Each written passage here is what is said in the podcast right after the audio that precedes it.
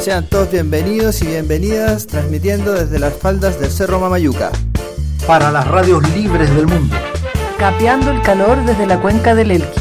Prende la radio e infórmate de lo que está pasando.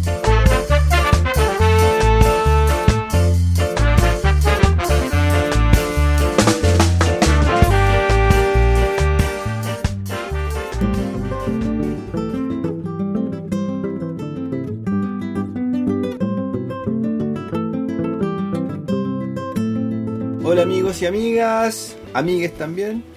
Bienvenidos a una nueva sesión de Por la Ventana, su programa amigo que trata líneas medioambientales y quiere poner siempre en el tapete aquí en la comuna de Vicuña y en otros lugares del territorio temas que generalmente no se están tratando en los medios de comunicación abiertos. Me encuentro aquí con mis amigos de siempre y además eh, invitado especial hoy día.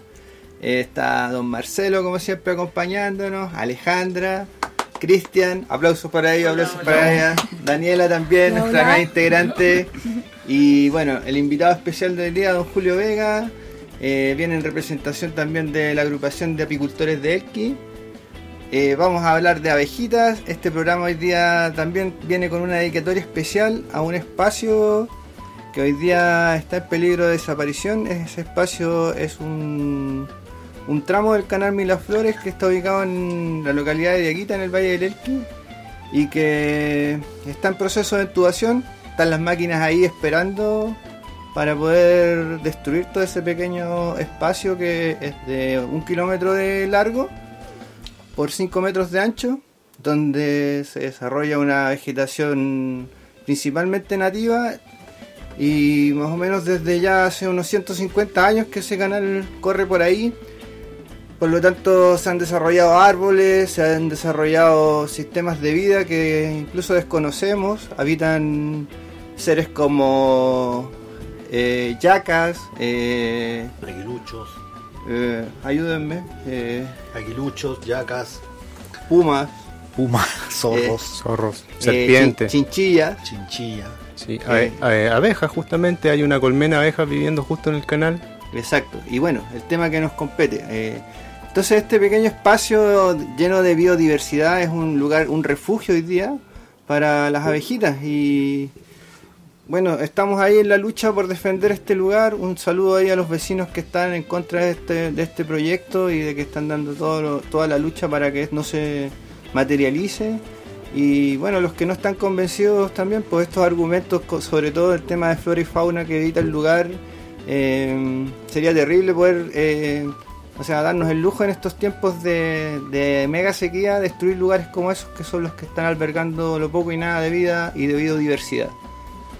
Marcelo, ayer estuvimos haciendo un recorrido por el lugar. Hicimos un video corto de toda la vida, los helechos, los chilcas, eh, una cantidad de vegetación, unos pimientos muelles de 4 o 5 metros de, dia- de diámetro, Wingan, eh, peri- perímetro. Coyihuay, coyiguay, hinojo, o sea, de todo tipo de plantas y vegetación en general, pero además eh, vida animal, sí.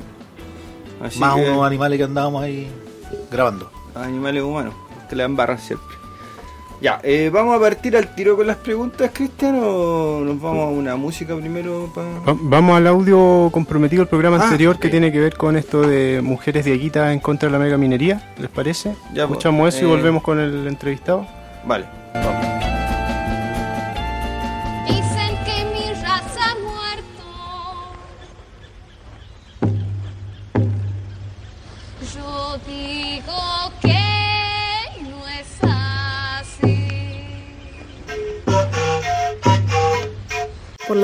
De las aguas, nuestros cuerpos y territorios, las mujeres de Aguitas decimos, Basta. basta, Decimos basta. Basta. basta a la mega minería en toda Viayala. Si mi raza no existiera, no estaría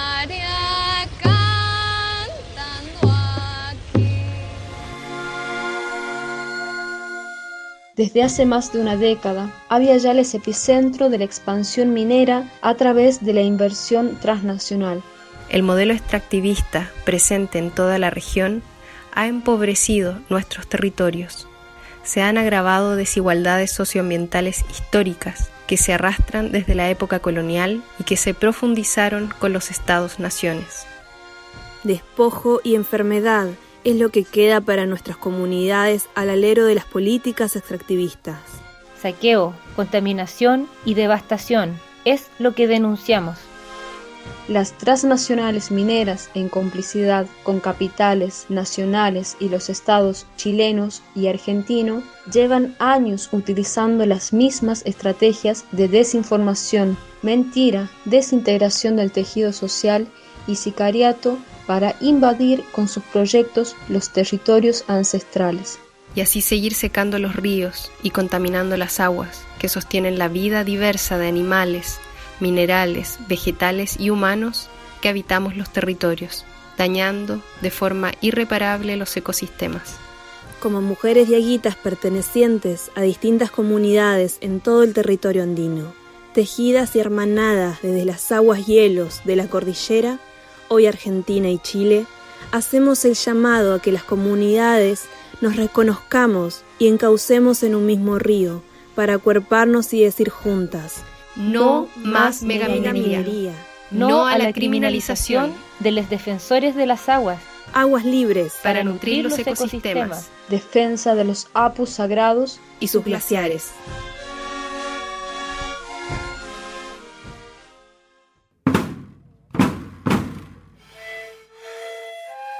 Mi nombre es Lorena Beliflores, soy mestiza de Aguita, pertenezco a la red chileno-argentina Ancestras del Futuro de Mujeres de Aguita, que estamos en recuperación de nuestra memoria y cultura. Vivo en el Valle de Aconcagua, en el Valle de Putaendo, que es una zona que está amenazada en este momento por la compañía minera canadiense Vizcachita Holding se ha aprobado 350 nuevos sondajes mineros en la naciente de nuestras aguas en el río Rosín, en la cordillera de Putaendo, que es el ecosistema andino de humedales, bofedales y 130 glaciares de roca que dan origen a los ríos que alimentan el río Putaendo.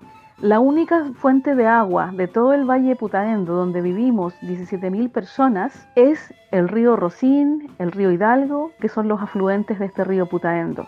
Esta zona pretende ser destruida por los sondajes mineros, por una empresa que desde el 2008 está instalada y que ha sido detenida, ha sido sancionada, pero sin embargo cuenta con el apoyo político de un gobierno que vive y gobierna a, espaldas de la gente. Gobierno que permite un modelo extractivista, destructor del medio ambiente y que pasa a llevar nuestros derechos humanos más básicos, como es el derecho al agua y a vivir en un medio ambiente limpio.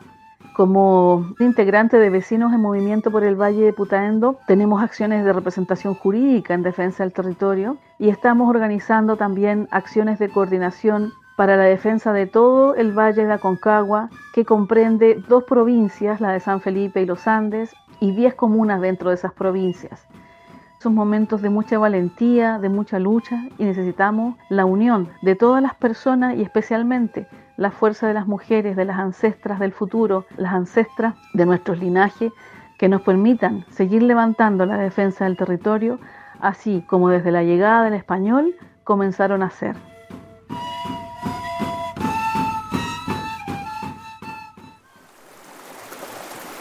Madre Agua, Co Mamanchay, Yacurmana, llamamos a tu espíritu y tu fuerza para la sanación individual y colectiva. Que nos permita convocar la unión de todo el pueblo de Aguita para tu cuidado y defensa, para fortalecernos contigo y así defender el cuidado de la vida. Aichei.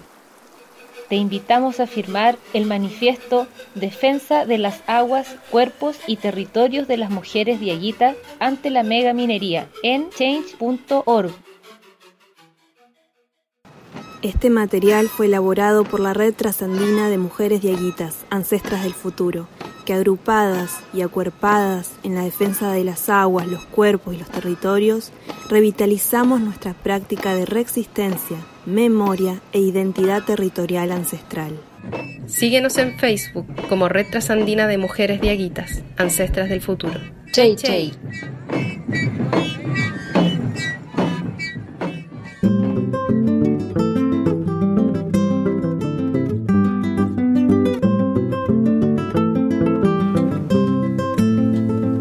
Bueno, ahí estuvimos escuchando un audio, Dani, tú puedes contarnos la historia de estos audios para enchufarnos un poco porque los trajiste. Bueno, sí. Ahora escuchamos el relato de Lorena Vélez. Eh, ella es eh, dirigente también de los territorios del Valle de Putaendo. Y para no repetir lo que ella misma menciona, es finalmente la amenaza gran que tienen estos valles con respecto a la minería de nuevamente. Ella menciona específicamente cómo se afectan los cursos de agua, un poco lo mismo que ya se ha hablado, no solamente eh, la vida animal que hay ahí, la biodiversidad, y también los bancos eh, sagrados que son los, eh, eh, ¿cómo se llama? Se me olvida el nombre, de los que permiten el agua, los glaciares, ¿sí? Y ahí ella comenta un poco la situación que están viviendo actualmente con la minera Vizcachitas.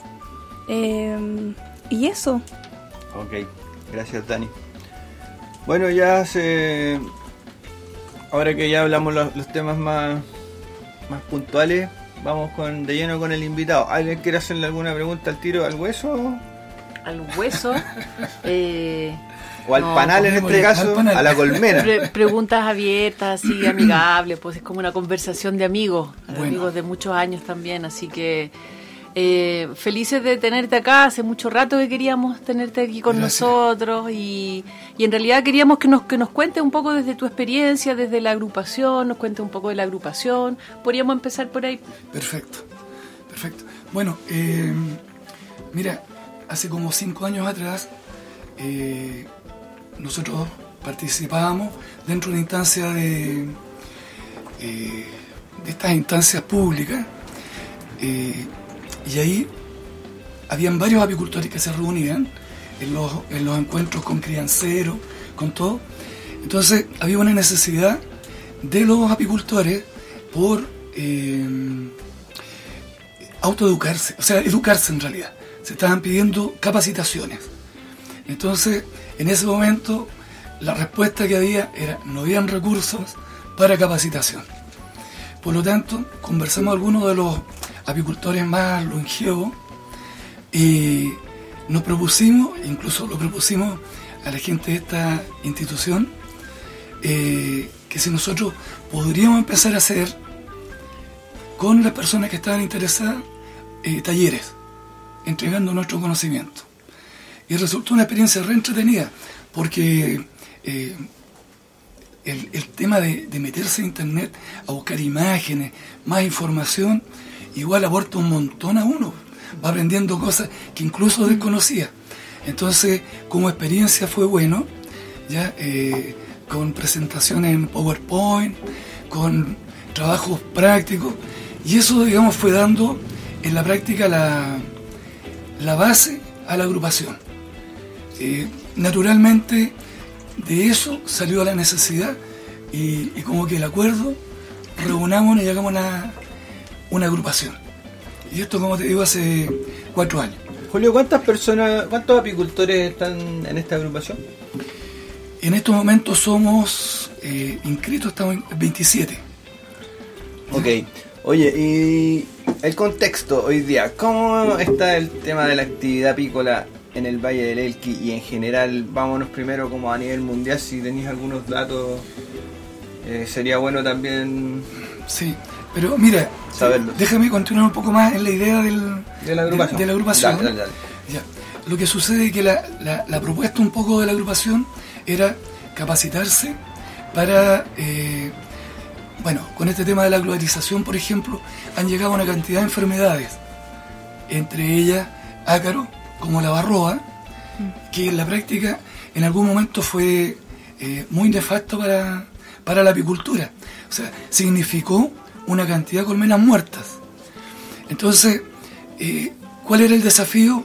Formémonos para no tener estos problemas. Y a la vez, digamos, van saliendo iniciativas de que generalmente la, la apicultura se identifica con eh, miel, miel y picada. Más o menos ese es el concepto. Y, y de hecho la apicultura es una cuestión mucho más, más integral, más vasta. Eh, hay una diversificación que nosotros estamos apostando.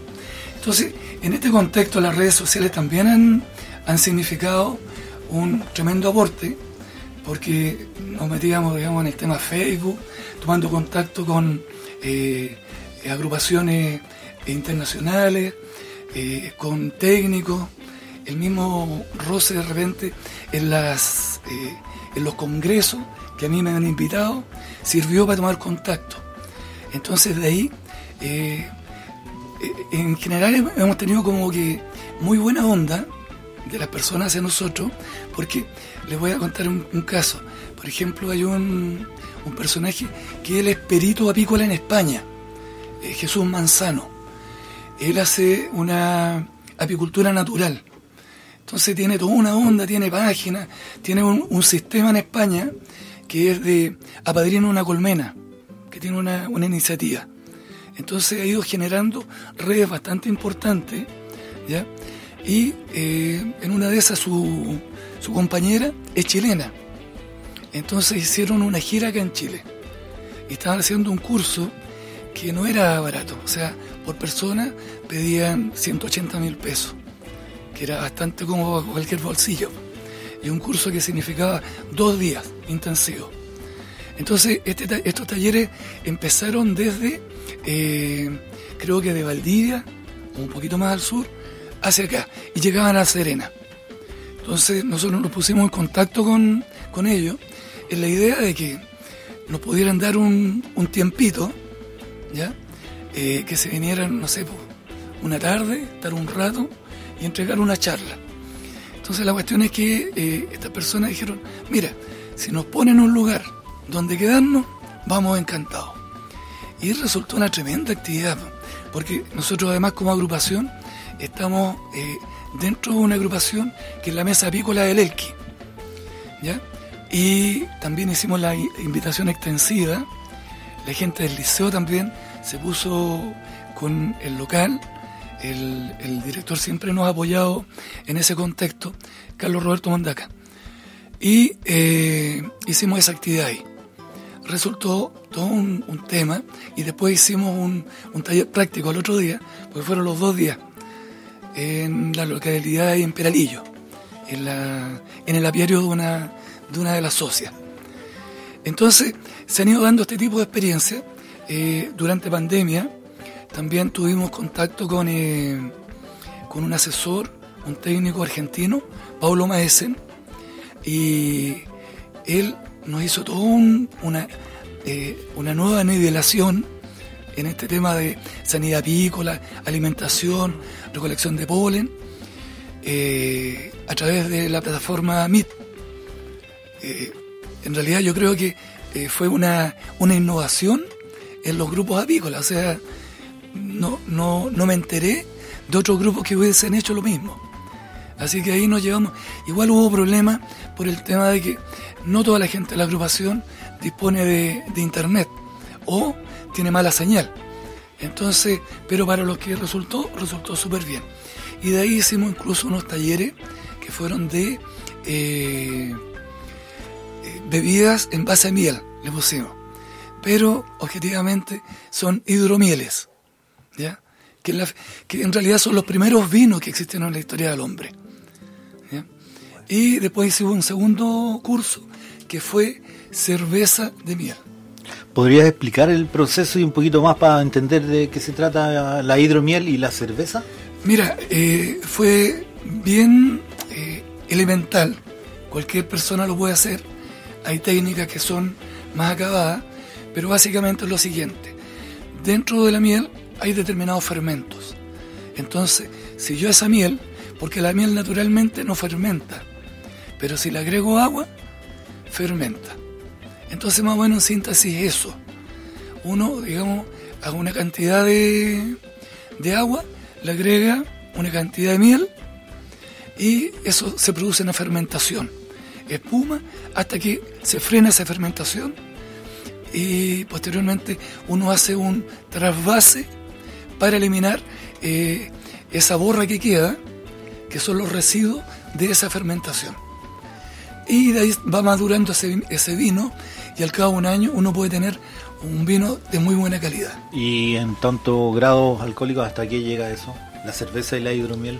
Eh, el vino puede llegar a 13 grados como el, el vino de sí, normal, y la cerveza manejándola dentro del, de 3 a 5 grados. ¿Ya?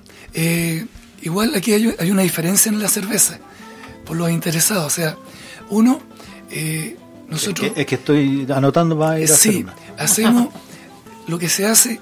Mira, cuando se hace cerveza, a propósito, una vez que te vi a ti con, con cebada malteada, que la llaman, eso, digamos, uno lo podría volver a procesar. El problema es que tiene poca capacidad de fermentación, porque ya fermentó, es una suerte de desecho. Pero si uno a eso le agrega miel, Aumenta la capacidad de Exacto. fermentación. y fermenta, entonces tienes... Entonces es una una, una segunda fermentación parecida a la kombucha. Ya, exacto. Es una cerveza entonces con miel. Y, queda- y es muy, muy agradable. Entonces, ¿por qué razón eh, este tema para nosotros es importante?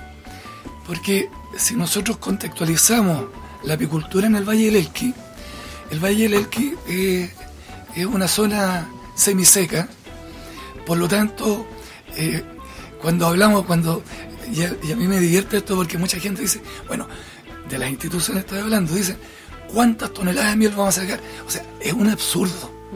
Nosotros jamás vamos a poder competir en cantidad, en volúmenes, con la producción del sur. Sí, nosotros podemos competir, incluso podemos sacar ventaja en la calidad de los productos de- que se obtienen acá. Por las características, por la cantidad de horas sol, por la vegetación incluso que existe. Otra vez lo que hemos hablado tantas veces, el Estado imponiendo el criterio neoliberal de la exportación. Chile, potencia agroexportadora. Exacto. Pero mira, yo afortunadamente he escuchado otras opiniones dentro de ese mismo estado, lo cual eh, es satisfactorio porque ya se empieza a mirar con otro criterio. Eh, bueno, ese es el contexto de la diversificación.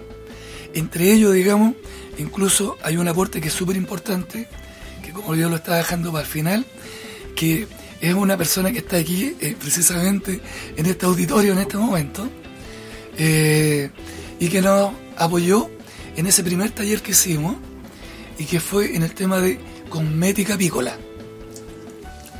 Nos enseñaron, eh, sí, y yo te digo, fue absolutamente ad honorem.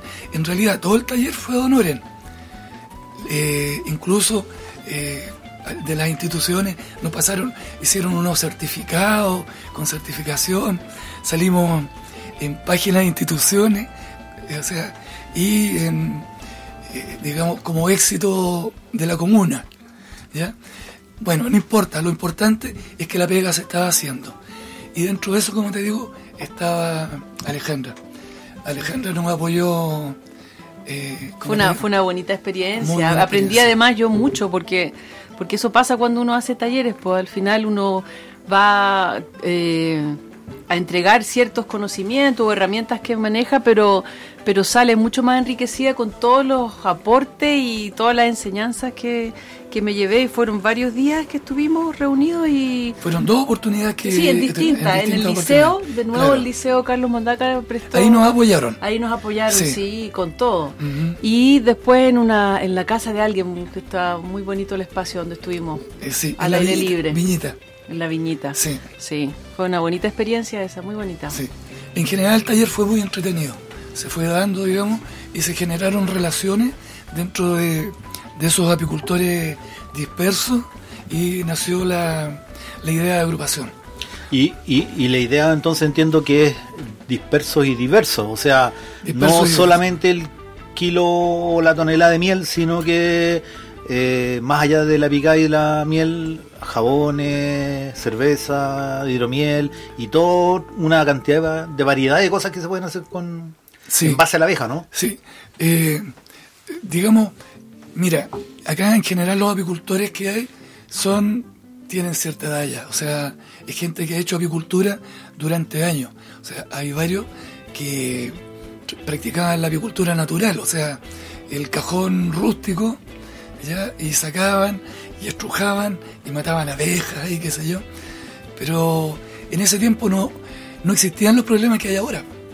como te digo, con la, esta, globalización, eh, fue globalización de enfermedades también. Entonces, Oye, perdón que te interrumpa Julio, pero a lo mejor volviendo a la pregunta inicial que te hacía y el contexto de la apicultura hoy día, a- tanto a nivel global como te preguntaba y a nivel local, pues, ¿qué, qué- ¿cuál es la, la condición en la que hoy día se está haciendo agricultura y un poco relacionado a nuestro programa a nivel ambiental? ¿Qué está pasando hoy día con el medio ambiente y las abejas? Voy allá, voy a eso. Ya. Mira, sí, lo que pasa es que eh, para nosotros era importante, fundamental, eh, manejar lo que hay en la colmena, las enfermedades y el control de, la- de las enfermedades. Incluso yo te digo como experiencia, hace algún tiempo atrás, hace al- algunos años, se presentó un, un brote de loque americana en el sector eh, costa del Valle del Elqui, La Serena, Coquimbo o Valle. Y esta enfermedad eh, es grave, eh, que termina con la quema de, de colmenas. Pero lo entretenido de esto, que nosotros, un año antes de que se presentara esa contingencia, ya estábamos haciendo talleres de detección temprana de loque americana. O sea, lo que cuando apareció la loque americana en ese sector, empezaron a correr todas las instituciones, a tratar de hacer formación, de explicarle a los apicultores cuál era la loque americana, cómo se presentaba, cuál era la forma de control. Nosotros lo habíamos hecho un año antes, o sea, nos estábamos adelantando.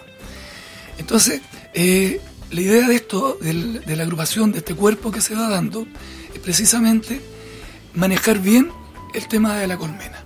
Ahora, a propósito del tema medioambiental, y aquí, digamos, voy a, voy, voy a juntar estas dos cosas, generalmente a nosotros la institución encargada de velar por la sanidad, eh, digamos, eh, en cuanto a agricultura y en cuanto a los animales, es la misma institución que está eh, autorizando la aplicación de productos que, exacto, que están prohibidos en todo el mundo.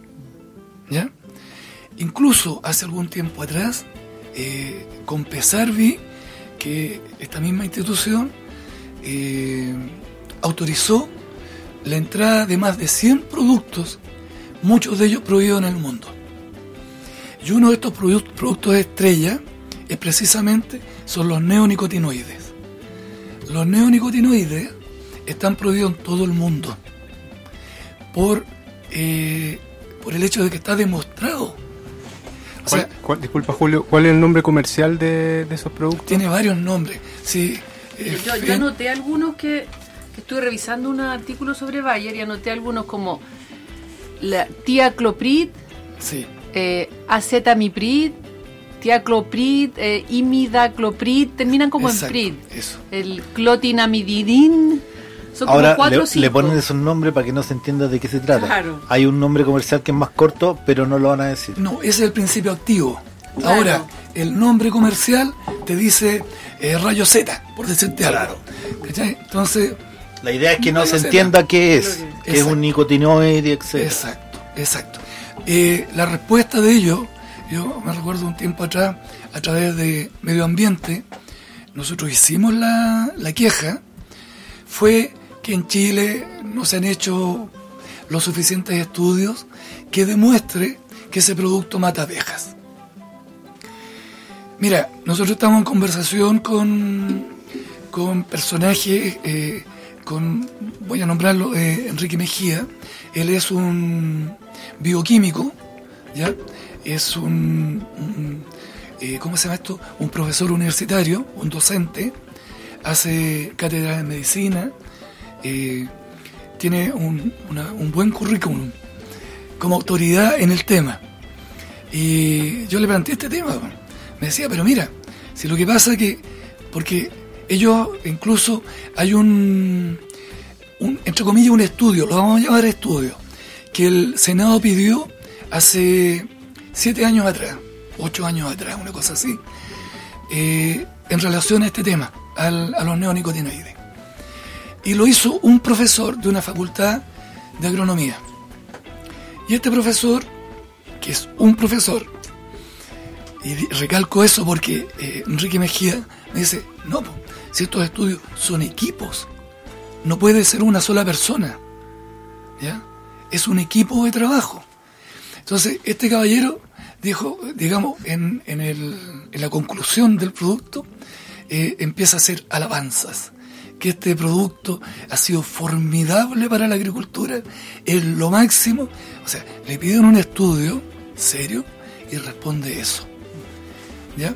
Entonces, eh, eh, bueno, ellos en alguna forma yo creo que se amparan en este tipo de estudios. Bueno, yo le planteé esto al, al bioquímico y él me, me decía, mira, si ellos te pueden presentar dos, tres papers, yo te puedo presentar 100 papers, si estamos en esa. Incluso me mandó varios documentos, eh, eh, documentos incluso de la revista Science, que es la, es la revista de las revistas científicas. Y ahí precisamente también hacen un estudio con respecto al tema de los neonicotinoides y de lo nefasto, de lo perverso que ha sido. Incluso hace algún tiempo atrás, en un congreso que se hizo acá en Chile, que lo hizo la Red Apícola Nacional, invitaron a un experto argentino y el, el tipo, o sea, a mí me asustó. Tengo que confesar porque dice que este es el apocalipsis, apocalipsis en ese sentido, con estos productos. Sí, yo, yo, yo justamente estaba leyendo algo al respecto en estudios que se habían hecho en Alemania y, y ellos hablaban cómo en el 2009 en Alemania se produjo la mortandad más, o sea, murieron como 500 millones de abejas eh, por la aplicación de estos insecticidas neonicotinoides y que lo más nefasto que tienen es que según la Bayer, ¿no? que dice que no, que no se rocía, entonces por ese, por ese lado no es tan peligroso, pero es peor. ¿Por qué? Porque tengo entendido que el insecticida como que se viene adherido a la semilla o al grano de maíz, en el caso del maíz, por ejemplo. Entonces, al plantarla, queda, pasa al tiro a las raíces, a la, a- por- pasa por toda la planta. Y lo que pasaba en ese caso es que como, como es un polvillo el insecticida, queda en suspensión y apareció como una nube y esa nube fue la que eh, mató a esa cantidad de abejas. Entonces, 10 años antes, en Francia, el 99, se prohibieron los neonicotinoides. Y es el único país que lleva ya del 99, estamos hablando 10, 20 años, que ya está prohibido, prohibido hace 22 años y, y sin embargo acá sigue estando y siguen alabándolo, como dices tú. eh, Claro. claro. O sea, mira, de hecho, el tema, las aplicaciones, también hay aplicaciones aéreas del, o con nebulizador, qué sé yo, de los neonicotinoides. Ya. ¿Ya? Disculpa, eh, para precisar para la gente que no ¿Qué entiende hace? mucho de eso, ¿qué, hace el producto? Objetivamente. Lo que pasa es que es un producto que afecta el sistema motor de la abeja, de los insectos en De los general. insectos todos. Entonces, el insecto, por ejemplo, la abeja, que es un insecto social, ¿ya? que eh, tiene un sistema sofisticado de, de ubicación, de dónde están la floración, ella tiene un baile, que es muy entretenido, Que comunica kilómetros, orientación. Distancia, exacto, todo. exacto. Entonces, al, al ser contaminada con este producto, la abeja se desorienta. Entonces, se hablaba hace años atrás del síndrome de la desaparición, o sea, inventando una palabra, así, una enfermedad exótica que son estos productos que están provocando eso. En definitiva, esa abeja que sale a pecuariar no vuelve. Así de simple. Entonces resulta que pasan los días, salen nuevas abejas y se va achicando cada vez más la colmena. Entonces llega un momento que hay una pelotita. La colmena debería tener en, este tiempo de, los tiempos de, primavera, verano, 100.000 individuos. ¿Ya? Entonces estos productos en la práctica hacen que se reduzca mucho. Y pasar las invernadas, aquí igu- igual en el valle las invernadas son muy diferentes a las invernadas del sur, del sur. Pero sí se mantiene una cantidad significativa de abejas. Hablemos de 30.000, 40.000 abejas dentro de la colmena y que funcionan prácticamente todo el año. De- perdón, en invierno 30.000 promedio, Más o 40.000. menos, más o menos. Para mantener la temperatura, que es la función principal de el, el piño de abejas, digamos. Exacto. Igual, la reina en invierno baja la postura. Eh, aquí en esta zona no, no termina del todo. En el sur incluso lo que se hace es eh, acopiar con mucha alimentación a la colmena y encerrarla. De ahí no sale más la, la abeja durante tres meses. Por eso se hablaba de, se habla de abejas longevas. La abeja longeva es la abeja que no sale a pecorear. Alimentarla artificialmente. Mira, sí, en el sur lo hacen así. Ya. O sea, le meten fructosa, jarabe de azúcar, lo cual yo no estoy de acuerdo, pero es otro tema. ¿Ya? Eh, acá no, acá la, la colmena sigue funcionando. Hay, hay un- una diferenciación eso de que aquí en el valle eh, el, el número de abejas por colmena varía respecto del sur naturalmente, sin este apoyo. Dejémoslo para el otro bloque. Ahí vamos. No me conteste ahora. Me doble tambores.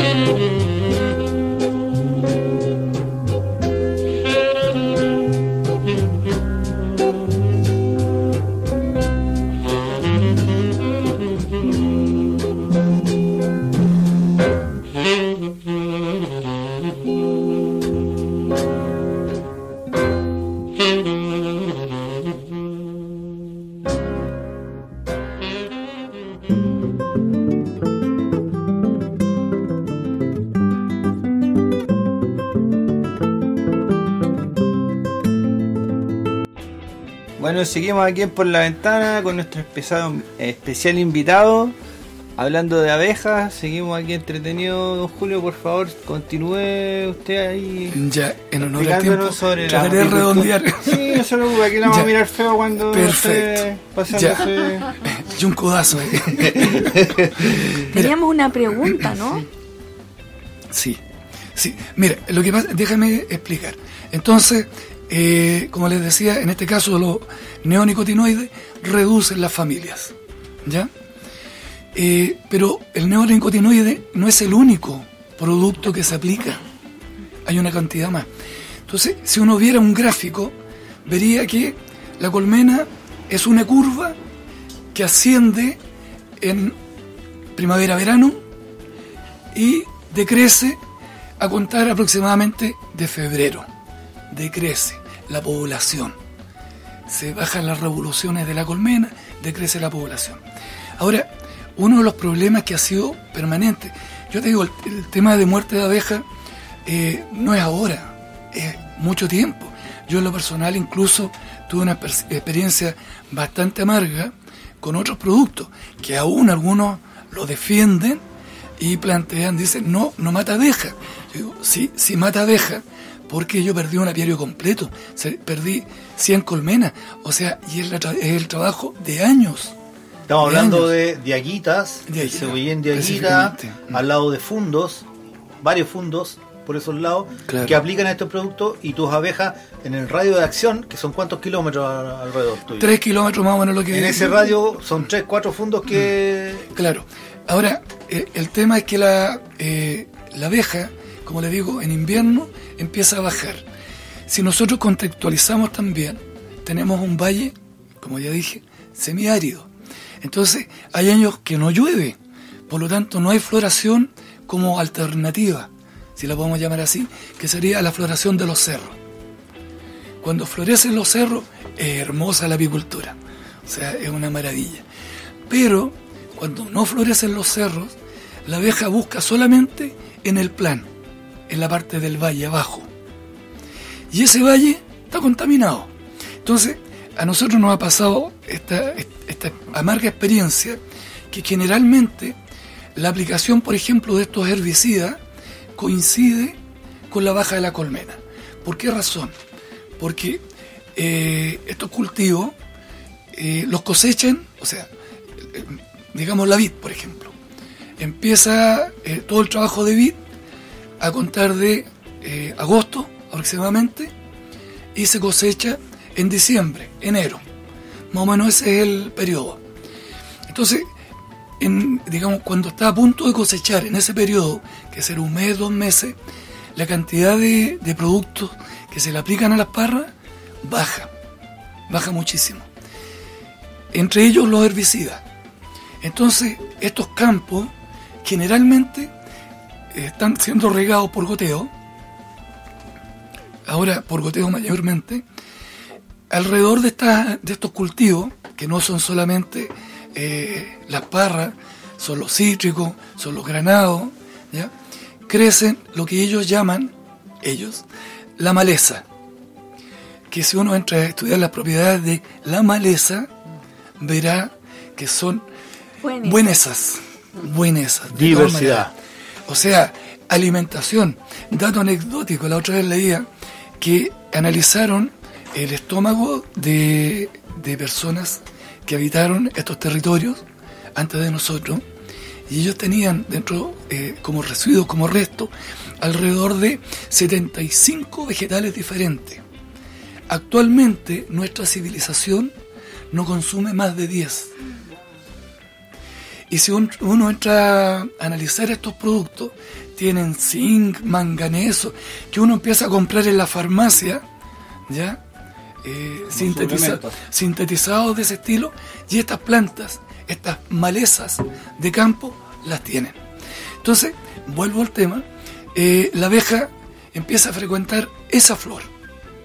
y la frecuenta en este periodo que es eh, diciembre, enero, y cuando viene la cosecha, se cosecha, nuevamente viene esta artillería de productos, que no es uno, son muchos, y se empiezan a aplicar entre ellos estos herbicidas sobre esas malezas, entre comillas, para secarlas y re- reanudar el ciclo. Resulta que en ese proceso, esa abeja que viene bajando su ciclo, en ese momento muere mucha abeja. Por lo tanto, nosotros terminamos con unas pelotitas de abeja que nos sobrepasan las mil, dos mil abejas y menos. Y esas no pasan en el invierno. No pasa en el invierno por los fríos, porque la colmena necesita, dentro de la colmena, o sea, la, la- la familia, necesita alrededor de 33 grados. Y esos 33 grados se los dan estos 40.000 individuos.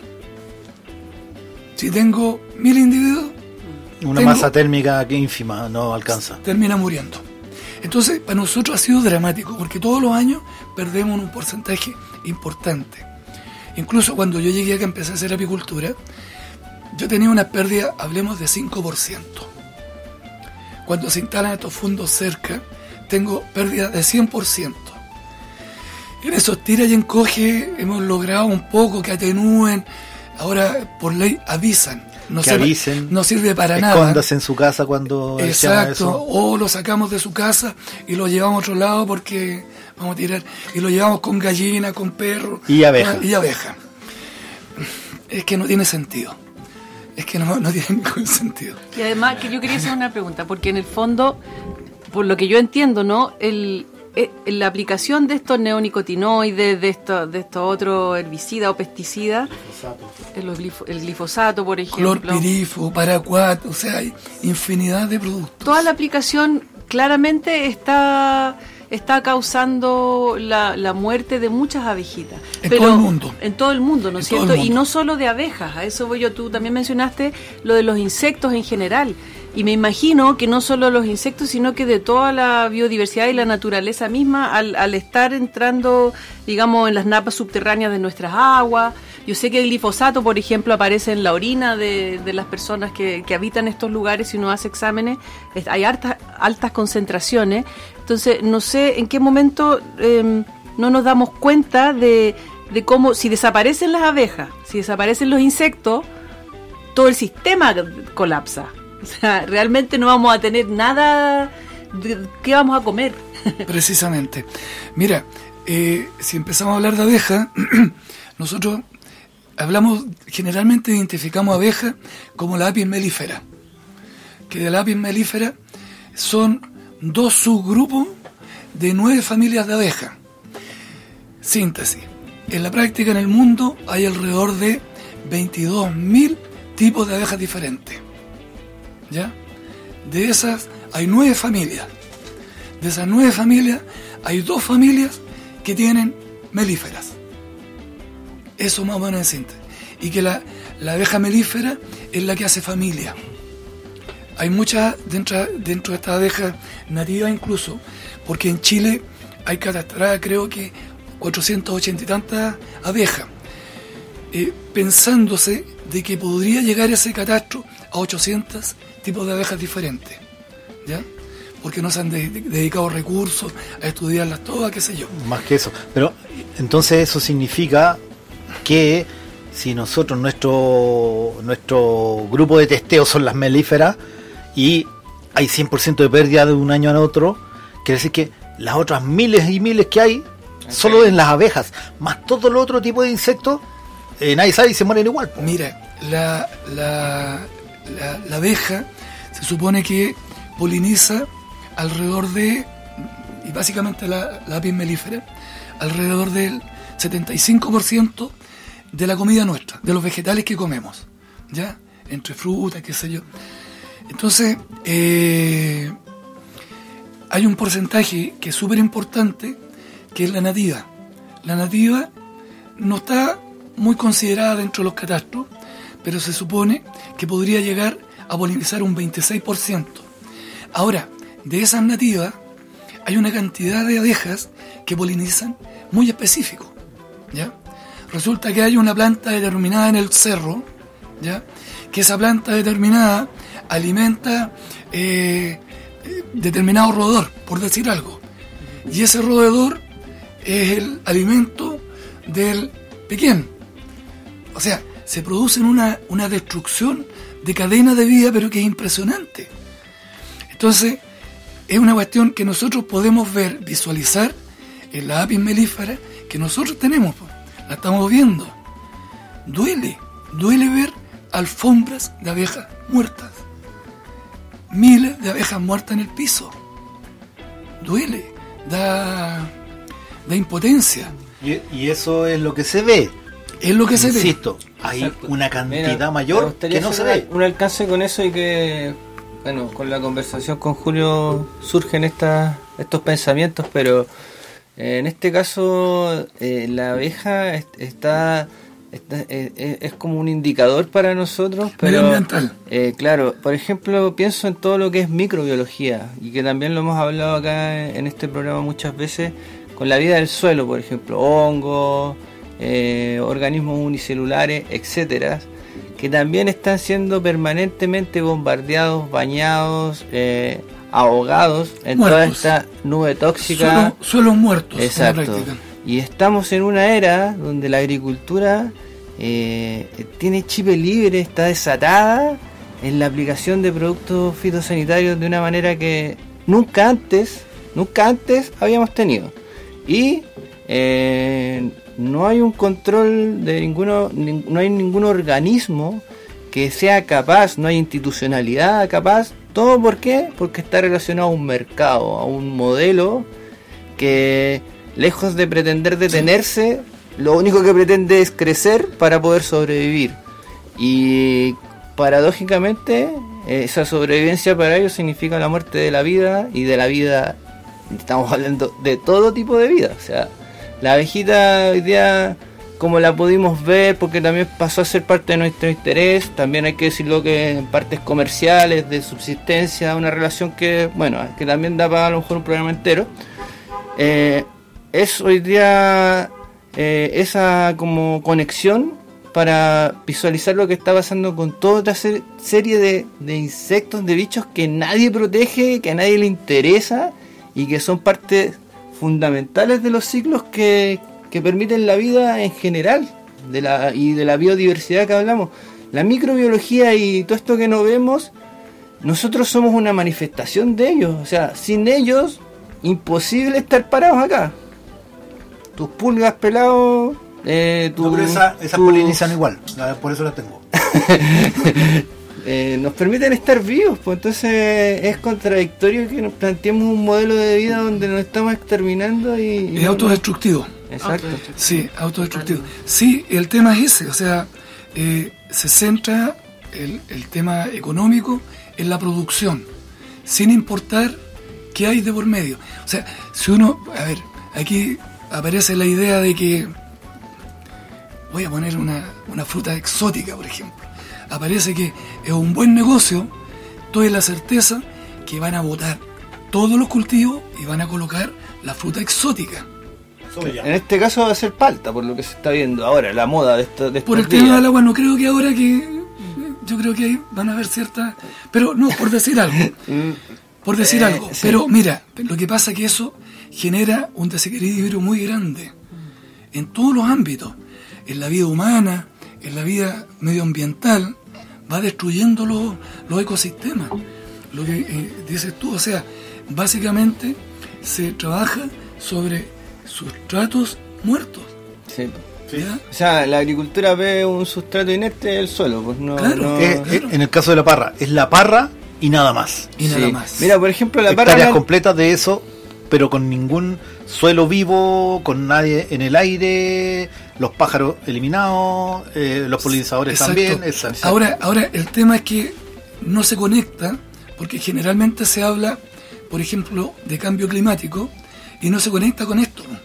Son como este, no, todos estamos hablando de cambio climático, pero bueno, pongámosle, como dice el cascabel al gato, porque el cambio climático se agudiza por este tipo de prácticas. O sea, cuando yo empiezo a generar esta agricultura, agricultura de monocultivos, esta agricultura industrial, estoy desertificando. Estoy lo que se hace, el entubado de los canales que tú antes mencionabas, precisamente es eso, o sea, apropiarse del recurso de agua sin importarme lo que hay en el contexto general. No estoy mirando un contexto de, un- de una zona. La cadena trófica completa da lo mismo, lo que importa es que el agua llegue desde el río hasta allá. mi cultivo y de ahí a, eh, Yo, hacia Pacífico. Yo escuché hace poquito no, un apicultor, no sé, no sé quién era, pero lo escuché decir que a mí me llegó muy profundamente que era como un armagedón ecológico lo que eso. estaba ocurriendo. Es eso, precisamente. Eh, sí, o sea, aquí el, el tema es que este tema de cambio climático en la, ONU se está hablando, pero está en esto, o sea, yo creo que la- las comunidades tienen que empezar a, a empoderarse. Yo trataba de conversar con algunos agricultores, qué sé yo, trataba de meterle esto, porque yo decía, pero mira, en este cultivo que tienes, que tienes una sola cosa, perfectamente podrías colocar, porque ya le apareció la arañita roja, pero resulta, la otra vez me contaba una experiencia bien entretenida. Resulta que la arañita roja la controla la cebolla, por decirte algo. No tengo certeza, pero hay que hacer investigaciones. Entonces, ¿qué tal si en este cultivo intercalas con cebolla? ¿Ya? Están los purines, hay una cantidad de elementos de control de plaga en forma natural, en la cual más que matar, estoy controlando, o sea, estoy equilibrando una situación. Incluso en este tema, digamos, de la diversificación de especies dentro de esos cultivos, también podría significar para los agricultores. Yo no sé, el industrial, yo creo que el industrial agrícola es otra cosa. A él le da lo mismo que sea minería, que sea lo que sea, Que le dé plata. que le dé plata. Lucro. El agricultor es diferente. Entonces el agricultor podría, hago esa diferencia, podría perfectamente ir asociando cultivos. Entonces, si tiene un cultivo donde tiene, por ejemplo, un parronal, podría obtener también, sacar laurel, cebolla, ajos, romero, envasar. Podrían dar perfectamente trabajo a mucha gente. Envasamos y vendemos esos productos. También para consumo interno de este sector. Entonces, yo creo que las soluciones están, están claras. Ahora, aquí hay un monstruo, ¿ya? Que no quiere ver esto. Quiere ser el único que gana. Y yo creo que ya no es tiempo. Yo creo que en este tema de- del cambio climático también se hace urgente que las comunidades participen, se integren en estos procesos, desarrollen iniciativas en conjunto con los niños, se investigue. Si uno empieza a mirar las virtudes de las plantas de los cerros, va a encontrar, digamos, pero infinidad de virtudes y que eso perfectamente podría ser una plataforma de vender medicamentos en base a esas plantas. Por ejemplo, ¿ya? Incluso la salud, o sea, yo creo que primordialmente la salud de la población local podría estar solucionada con eso. La otra vez una, una asesora nuestra mexicana nos decía, dentro de la colmena está la botica completa. Todo. Y en estos cerros también, digamos, tenemos también la botica. O sea, para donde miremos tenemos botica. Y resulta que lo que se está produciendo es muerte. Es un contrasentido. Ahora estamos llegando a la misma conclusión que llegamos en varios programas. O sea, estamos de acuerdo en que aquí quienes sobran son los monocultivos. Eh, sin los monocultivos el agua alcanza, sin los monocultivos las abejas viven, sin los monocultivos la alimentación retorna, o sea, la comemos nosotros y no los de Asia Pacífico, Europa, etcétera. Mira, y mete la investigación a todo lo que hay acá y te aseguro, mira, hay un, yo siempre lo nombro, no sé si la, la otra vez que me invitaron lo nombré, pero creo que es un ejemplo, un buen ejemplo. Resulta que en, en Nueva Zelanda se produce la miel de manuka.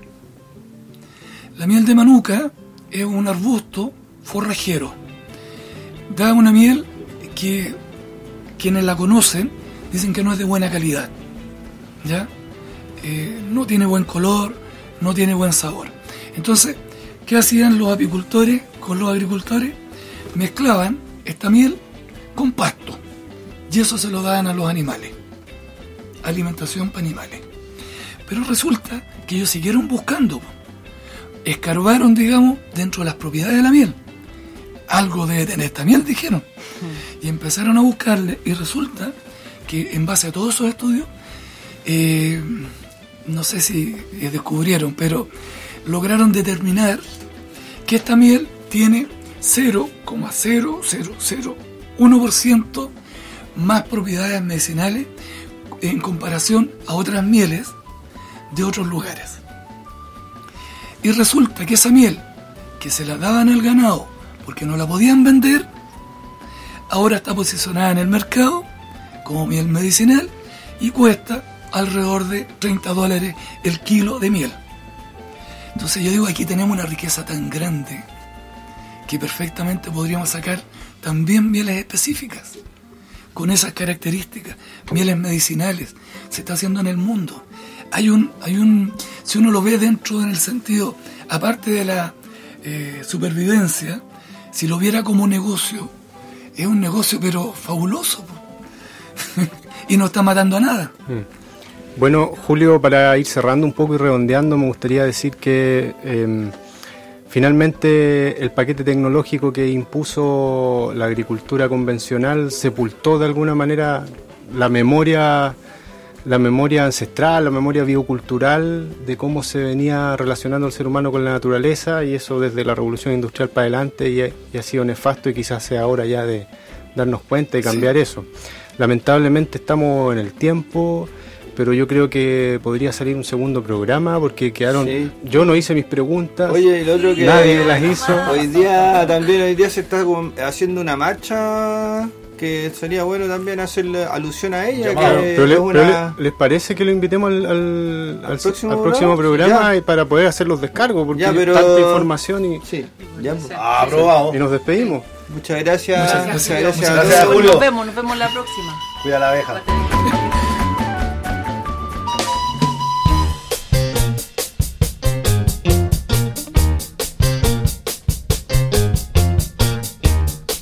Acaba de escuchar Por la Ventana